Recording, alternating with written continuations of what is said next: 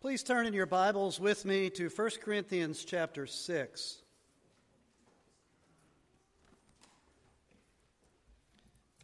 Continuing our study through the book of 1 Corinthians.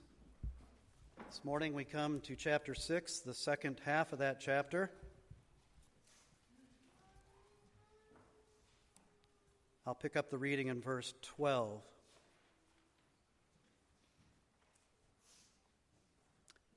Please give your full attention to the Word of God. It is inerrant and it is powerful to change your life.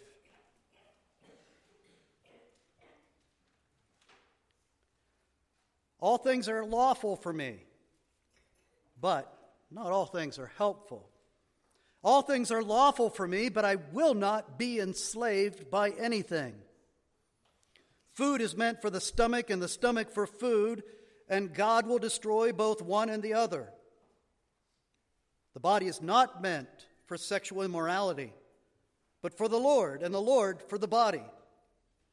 And God raised the Lord and will also raise us up by his power. Do you not know that your bodies are members of Christ? Shall I then take the members of Christ and make them members of a prostitute? Never. Or do you not know that he who is joined to a prostitute becomes one body with her? For as it is written, the two will become one flesh.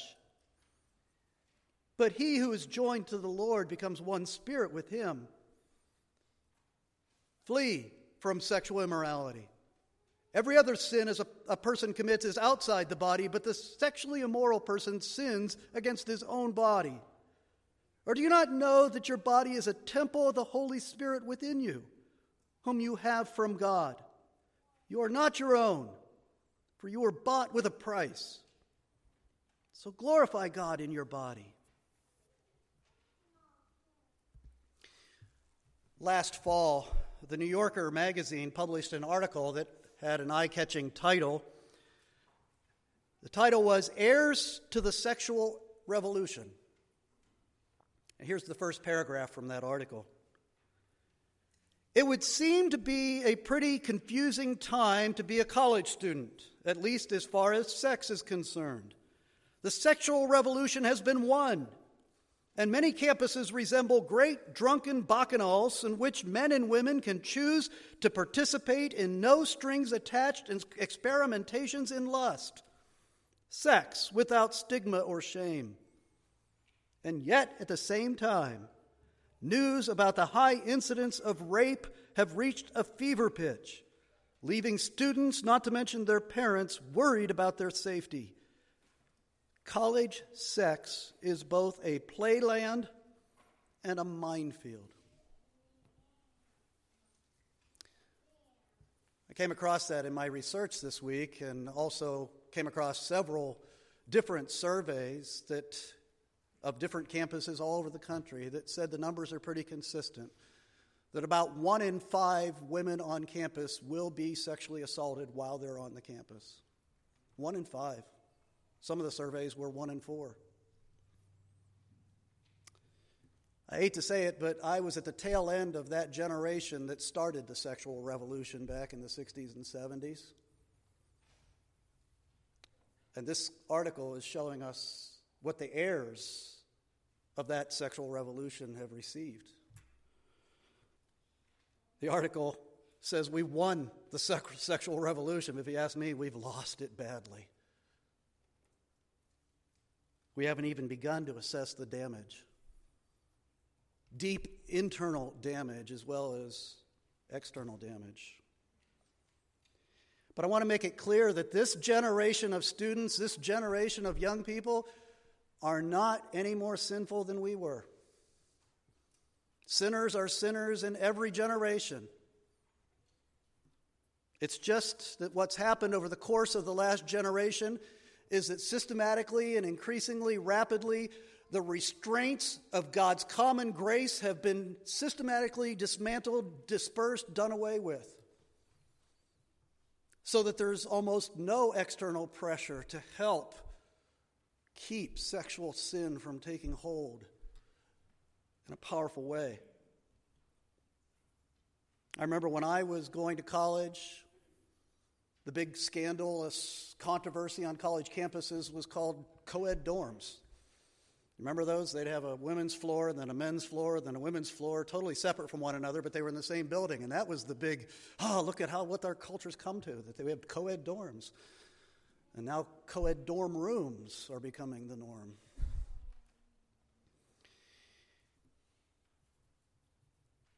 We have access to pornography that my generation of men could have never dreamed of when we were young men.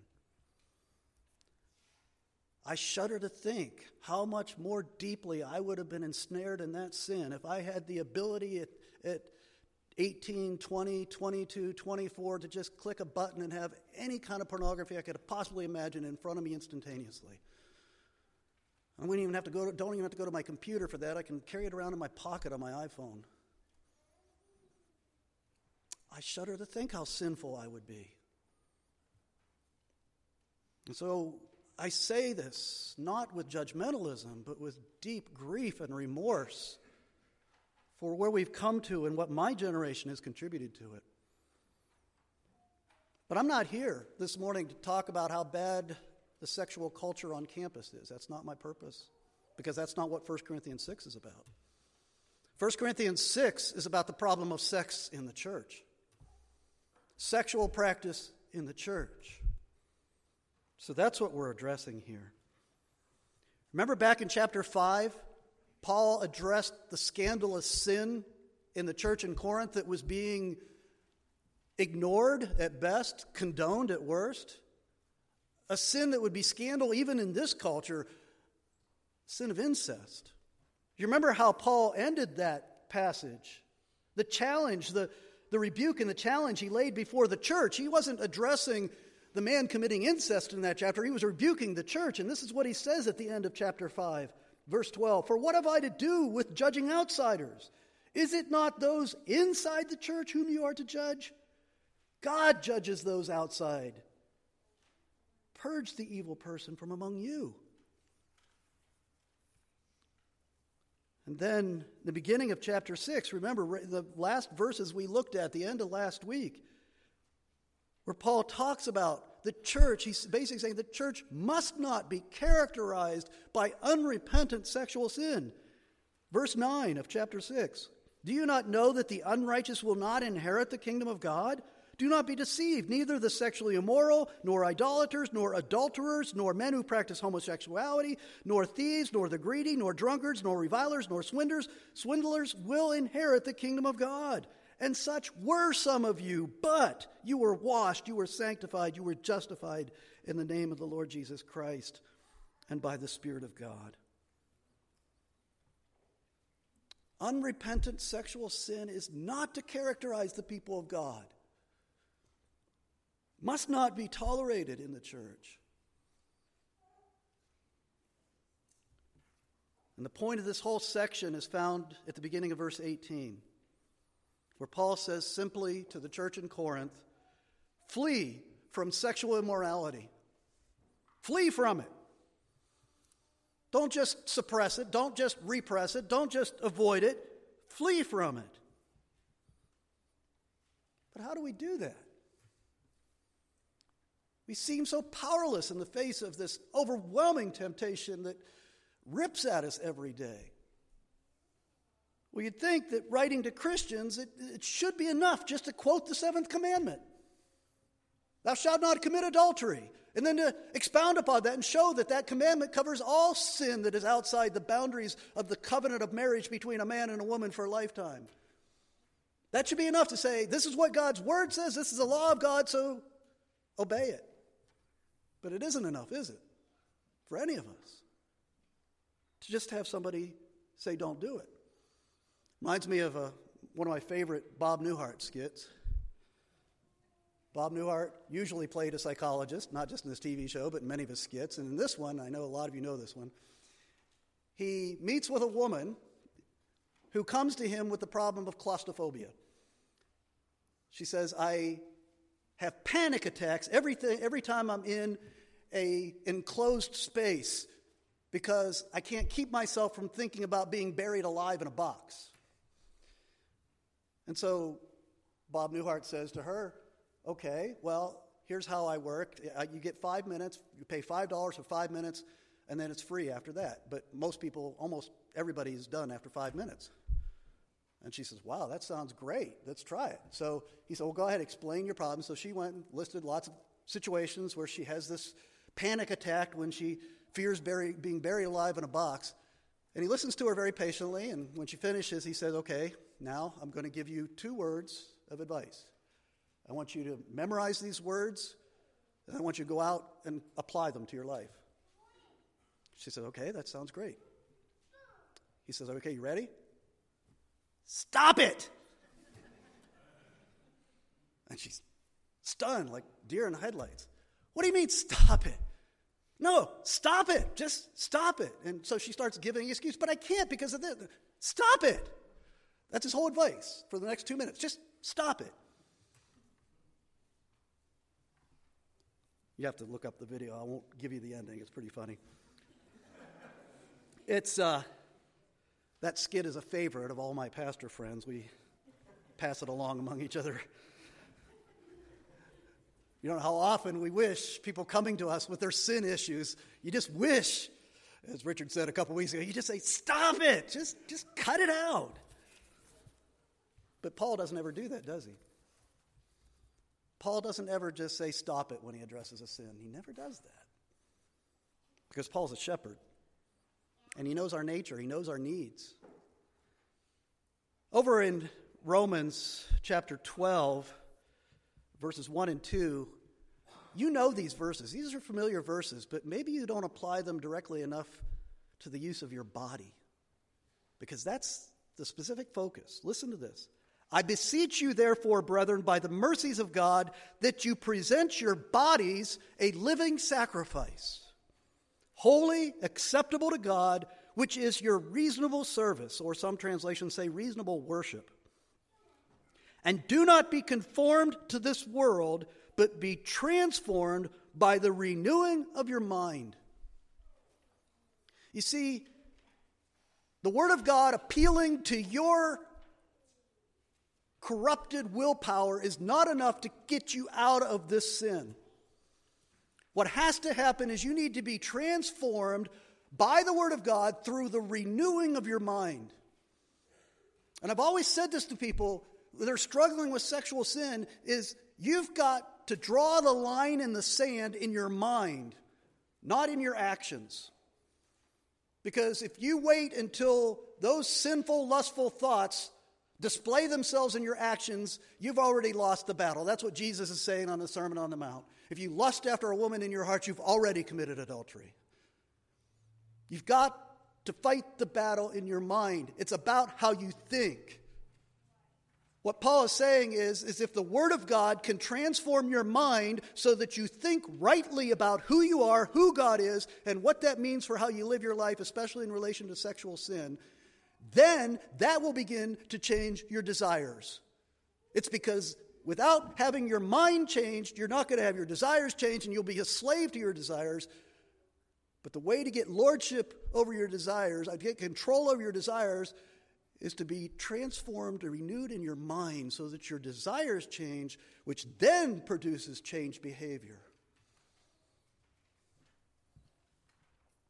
And so that's how Paul addresses it. He doesn't just say to the Corinthians, stop it. He gives them a theology lesson.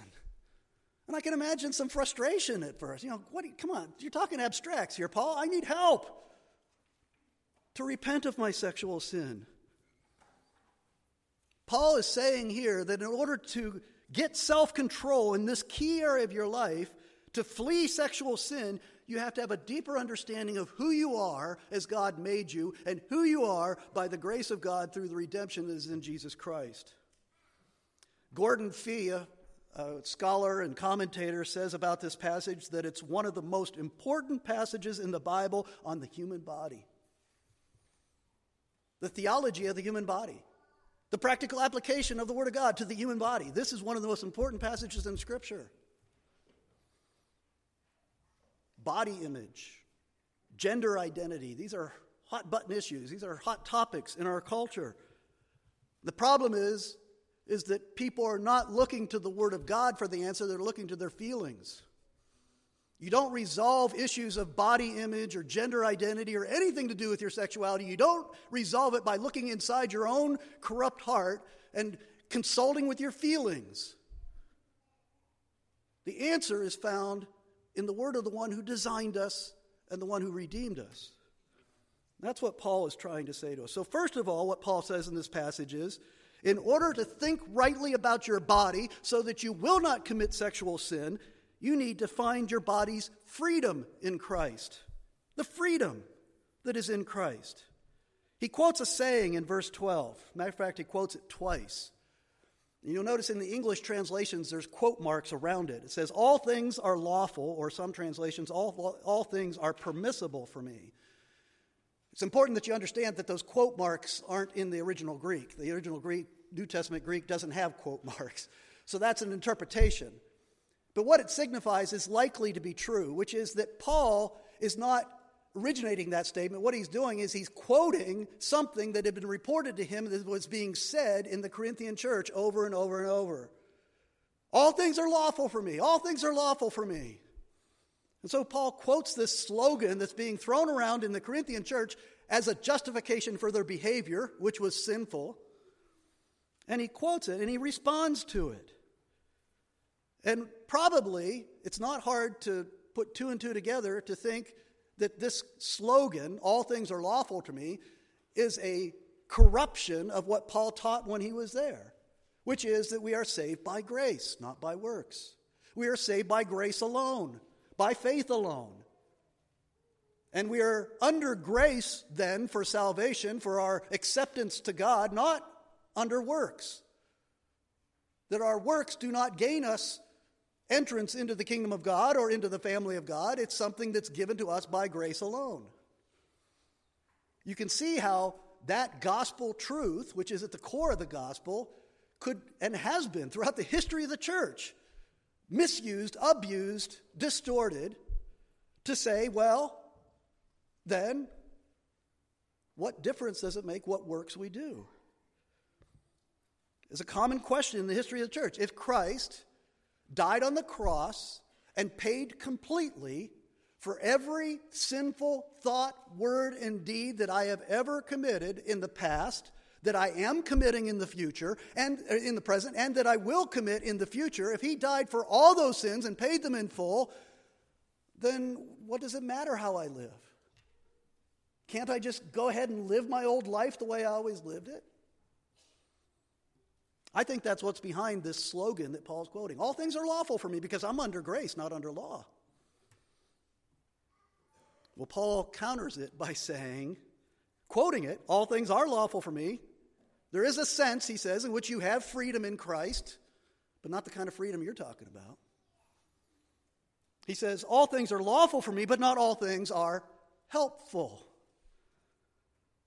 He says, You see, we are saved from sin. We are saved from the power of sin. The gospel transforms our nature from selfishness and self destructiveness towards loving God and loving our neighbor. That's what the gospel does to us. If you're born again, you've gotten a new heart. And that heart has a desire to love God and love your neighbor, to do good to others, to build up others. And the implication here is clear sexual sin is harmful. Sexual sin is always harmful, even when nobody else knows about it, even when you don't see the obvious damage in your life. Sexual sin is always harmful to you, to your partner, if there's a partner involved, and to every other relationship in your life, especially your relationship with the Lord. It's harmful, not helpful. Let me take you back to that passage in 1 Thessalonians 4 that we read earlier. Listen carefully to what Paul says about sexual sin here. He says, For this is the will of God, your sanctification, that you abstain from sexual immorality, that each one of you know how to control his own body in holiness and honor, not in the passion of lust like the Gentiles who do not know God, that no one transgress and wrong his brother in this matter because the Lord is an avenger in all these things, as we told you beforehand and solemnly warned you. For God has called us, not called us for impurity, but in holiness. Sexual sin transgresses and wrongs your brother, in addition to the damage it does to you.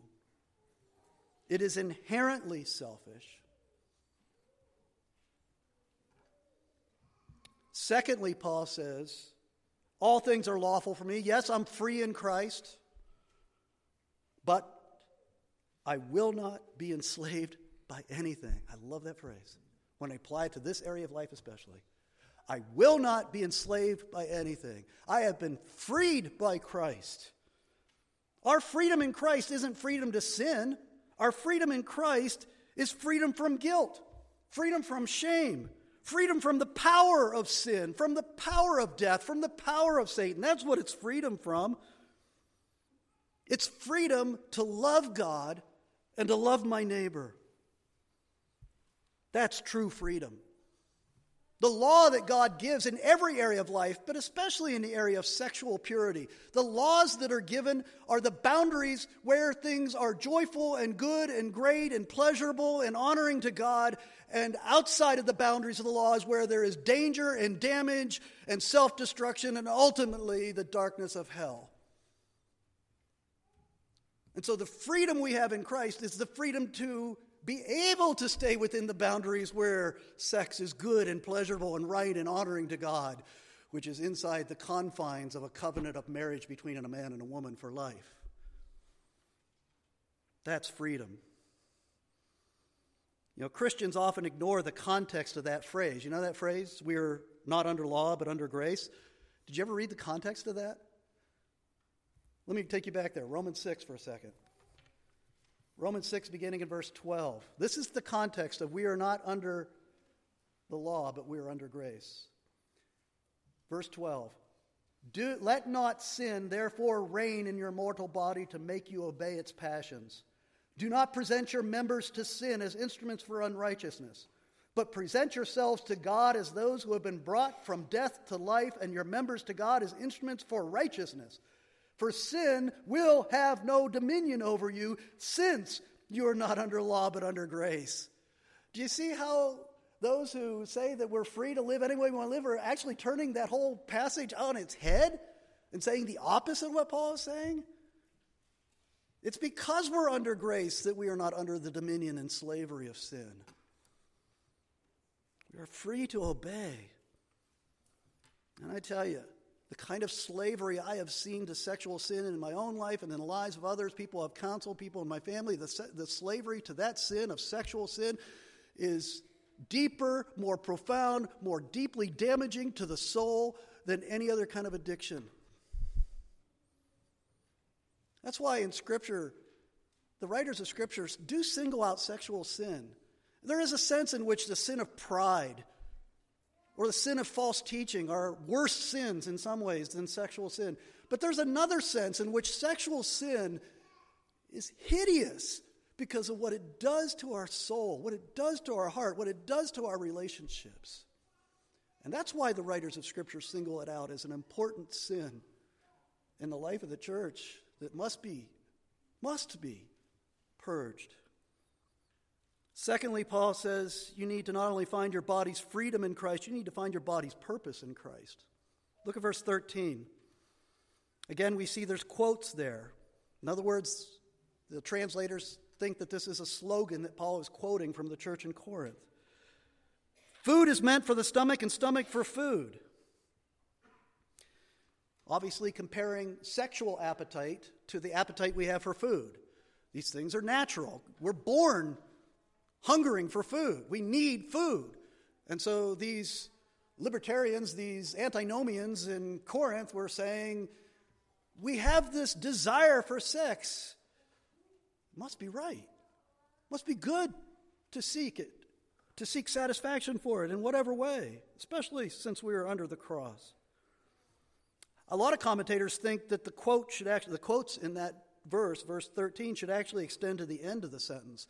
In other words, they think that the slogan in Corinth actually included that last phrase, and God will destroy both the one and the other. I don't know if that's true or not. Again, these quotes are all interpretive questions. But I think there's a good reason to think that, that it should go to the end of the statement because what's interesting is that statement, if you put it all together, food is meant for the stomach and stomach for the food, and God will destroy both one and the other, that actually very well represents Greek philosophy and the Greek view of the human body. And you can understand how these Christians in that culture could, and we saw in chapters 1 and 2, they, worldly philosophy and thinking, worldly wisdom had been seeping into the church. And so it's very easy to believe that they were thinking like the Greeks think about the human body and misunderstanding its origin, its purpose, its value. Ancient Greek philosophy and the more contemporary Greek philosophy of the day, which was Gnosticism, they all taught that the human soul is immortal, that the human soul is who we are. This, this spiritual entity is really who we are, but the soul is confined in a physical body. And at best, the body is an insignificant, meaningless shell.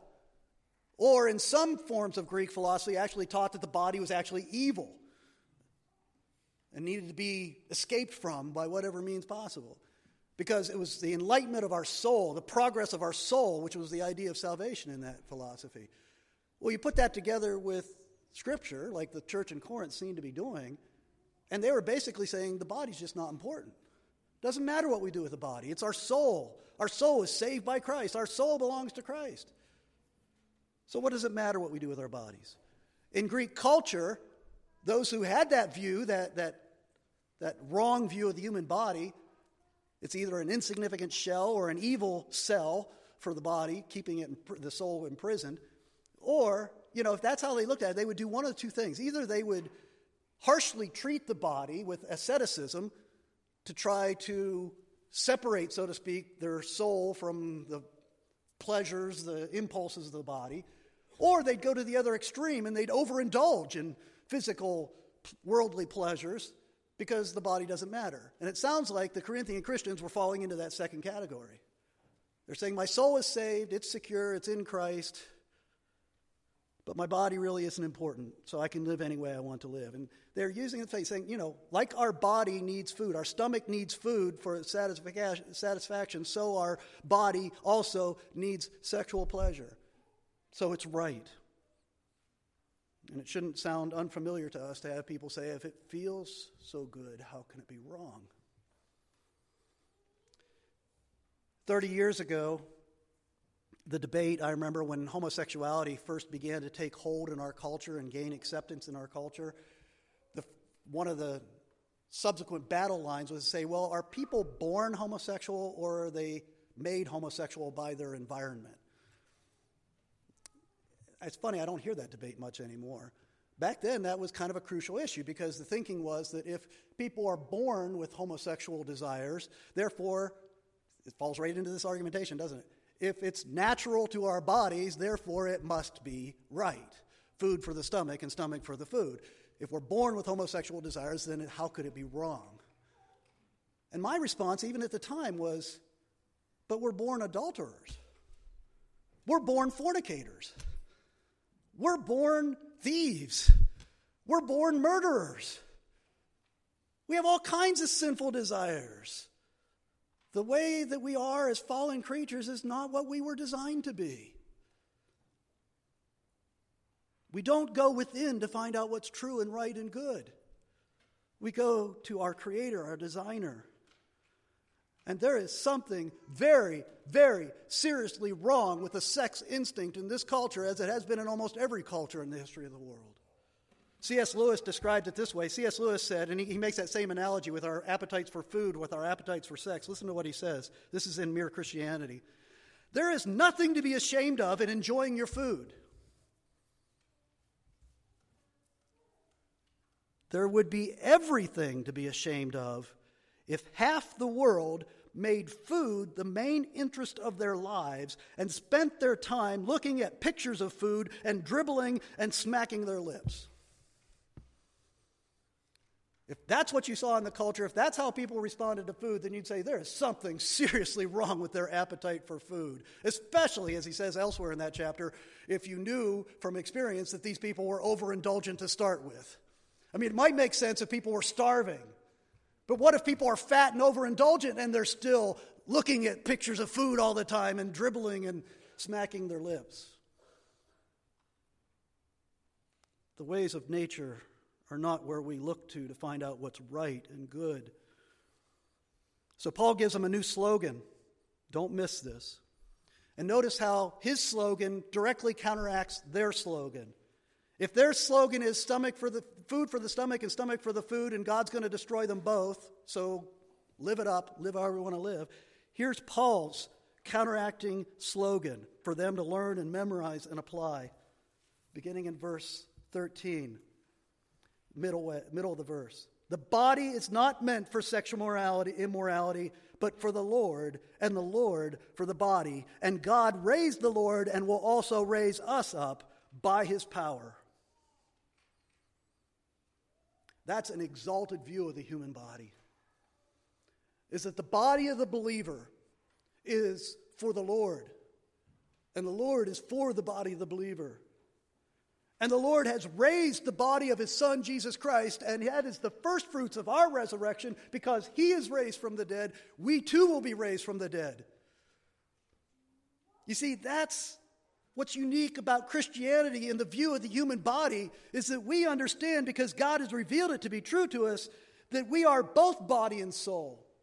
My soul is only part of who I am. My body is an important part of who I am.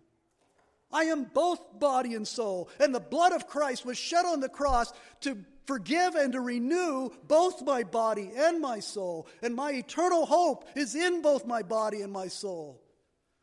We are made in the image of God, both in body and soul.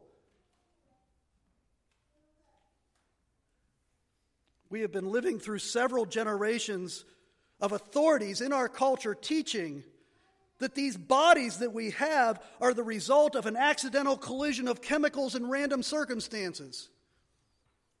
And then we wonder why, in the culture, in this culture, people don't value their bodies very much. We wonder why people find it so easy to degrade these bodies and use them in despicable ways. When we say together and affirm with one voice the words of the Apostles' Creed, and we say, I believe in the resurrection of the body and the life everlasting, we are making a powerful statement about our future and the value of the body that God has given to us. It is eternal, it's in His image, and it's to be treated accordingly. Thirdly and lastly, we first of all find our freedom in Christ. We find our purpose of our body in Christ. Thirdly, we find our body's identity in Christ. Lots of talk these days about sexual identity. Well, look at verse 15. Paul alludes to one of the most important teachings in the New Testament. He says, Do you not know that your bodies are members of Christ? Talk about sexual identity. My body is members of the body of Christ. This is, my body belongs to Christ. How's that for identity? Paul is alluding to here what theologian John Murray says is the central truth of the whole doctrine of salvation, which is union with Christ. If you understand what union with Christ is in the New Testament, and particularly in the writings of Paul, you know the very heart of Paul's theology and you know the very heart of the gospel. That when we put our faith in Christ, we're not just adding Christ and his teachings and his ethics and his way of life to our life, we are actually joining ourselves to Christ in some very mystical but very real and concrete way. Verse 17, Paul says, He who is joined to the Lord becomes one spirit with him. But then he applies it directly to the body as well. Usually in the New Testament, the church is called the body of Christ. We corporately together are the body of Christ. But this is one of the unusual cases where Paul actually applies that doctrine to the individual believer. He says, Your body is the body of Christ. He says it in two ways. First of all, it's the body of Christ because the Spirit of Christ dwells within us. Look at verse 19. Or do you not know that your body is a temple of the Holy Spirit within you, whom you have from God? You are God's temple. You are the temple of the Holy Spirit. The Spirit of Christ dwells in you. That has to have huge implications for how you use the body that, that He's given to you. Secondly, your body is the body of Christ because He bought it, He says. Verses 19 and 20. You are not your own, you were bought with a price, so glorify God in your body. He's alluding to what the Apostle Peter teaches in chapter 1, beginning in verse 17, where Peter says, If you call on him as Father who judges impartially according to each one's deeds, conduct yourselves with fear throughout your time of your exile, knowing that you were ransomed from the futile ways inherited from your forefathers, not with perishable things such as silver or gold, but with the precious blood of Christ, like that of a lamb without blemish or spot. If you understand the price that was paid for your body, you know how expensive your body is? It costs the blood of the Son of God. That's how precious your body is. That's how valuable your body is. How can you degrade such an expensive body? And you see how this invalidates the slogans of our culture? My body, my choice. Keep your laws off my body. A believer cannot say that. It's not ours. God created our bodies as an integral part of who we are in His own image. Christ, Jesus, our Lord and Savior, redeemed our bodies with His blood, and now the Holy Spirit, the very Spirit of Christ, dwells within us. I guarantee you will not find a more exalted view of the human body anywhere in this fallen world than what's in Scripture. And I haven't even touched on what he says in verse 16. Look there. He quotes Genesis 2. He's going back to the original design, not just of the human body, but of the purpose of two bodies coming together and forming one flesh in marriage. He's talking about the original design and Still, the only design for sexual intimacy between a man and a woman, it has to happen in a lifelong covenant of marriage. That's where sex is glorious, beautiful, pleasurable, and honoring to God and gives glory to God. And Paul, then, in that light of that, he puts an image in front of these Corinthian Christians. He says, just think about what you're doing because there were some of those Corinthian Christians that were regularly visiting the plenitude of prostitutes that were both cultic prostitutes, a part of the worship, pagan worship, as well as just pleasurable prostitutes in that city. They were going back to them, and he says, Do you realize what you're doing as a Christian? Your body belongs to the Lord. It's this glorious image of God representation that has been redeemed by the blood of Christ, and you're forsaking what it was designed for in the covenant of marriage, and you're taking and you're joining that body to the body of a prostitute, and therefore you are taking the members of Christ and putting them into one body, one flesh with a prostitute. Are you not thoroughly disgusted by that image? And yet, that's what every sinful act is. Do you understand what I'm saying? That how you think about your body and the way you use it affects your desires and therefore affects your behavior. Be renewed by the transforming of your mind so that you can gain control over these ravaging desires and feelings within you. Let me speak to those of you, and I am sure I'm speaking to many, even in this room, who are currently right now engaged in some way in ongoing sexual sin. I will say it. Stop it. Nobody else in your life may be saying it, but I have to be faithful to the Word of God. And the Word of God says, stop it. But it doesn't just say stop it. There's so much good news that comes along with that prohibition. Because the word of the Spirit of God and the Word of God are also offering to you complete, absolute forgiveness. In a moment. You don't have to go out and undo anything that you've done up to this point right now. All you have to do is confess that sin, agree with the Word of God, it's wrong, and be willing to turn from it and put your faith in the Lord Jesus Christ, and you are made clean. Your shame and guilt are gone. And the God who created you and gave you that marvelous body looks at you and he sees a perfect child of God because you're robed in the righteousness of Christ. He can make you clean like no shower could ever make you clean to the very depths of your being. Secondly, the Spirit and the Word are also offering to you the strength to resist that powerful temptation that's enslaving you. Believe the gospel. Put your trust in Christ, and He promises you He'll give you the strength to resist temptation. I can't tell you how valuable that is. And thirdly and finally, the Spirit and the Word are offering you the transformation that comes from renewing your mind by the Word and the Spirit, drawing you into a deeper relationship with Jesus Christ. I have fought sexual sin my entire life. And I can tell you without any hesitation, I'm not there yet, but I do know that the answer to overcoming sexual sin is drawing so close to Jesus Christ that it becomes disgusting because I see it like he sees it. And you only draw near to Christ through the Spirit and the Word. That's how it happens. That's where you find your body's freedom, your body's purpose, and your body's identity in union with Christ. Let me close just by reading a verse, very familiar verse from Philippians 3, but again, maybe you never noticed the direct association to the body here. Paul talks about being saved by grace, and he talks about what his new life was now about. He says, That I may know him and the power of his resurrection.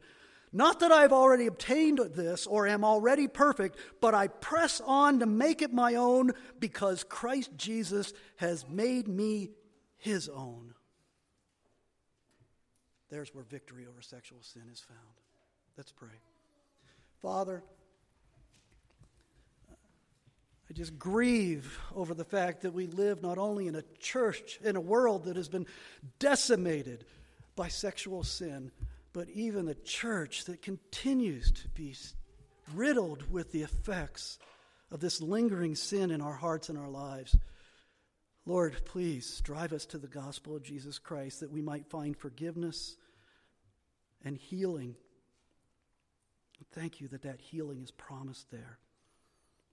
And being healed, may our minds be renewed, and may we be light in the midst of this dark and depraved world by your grace. We pray in Christ's name. Amen.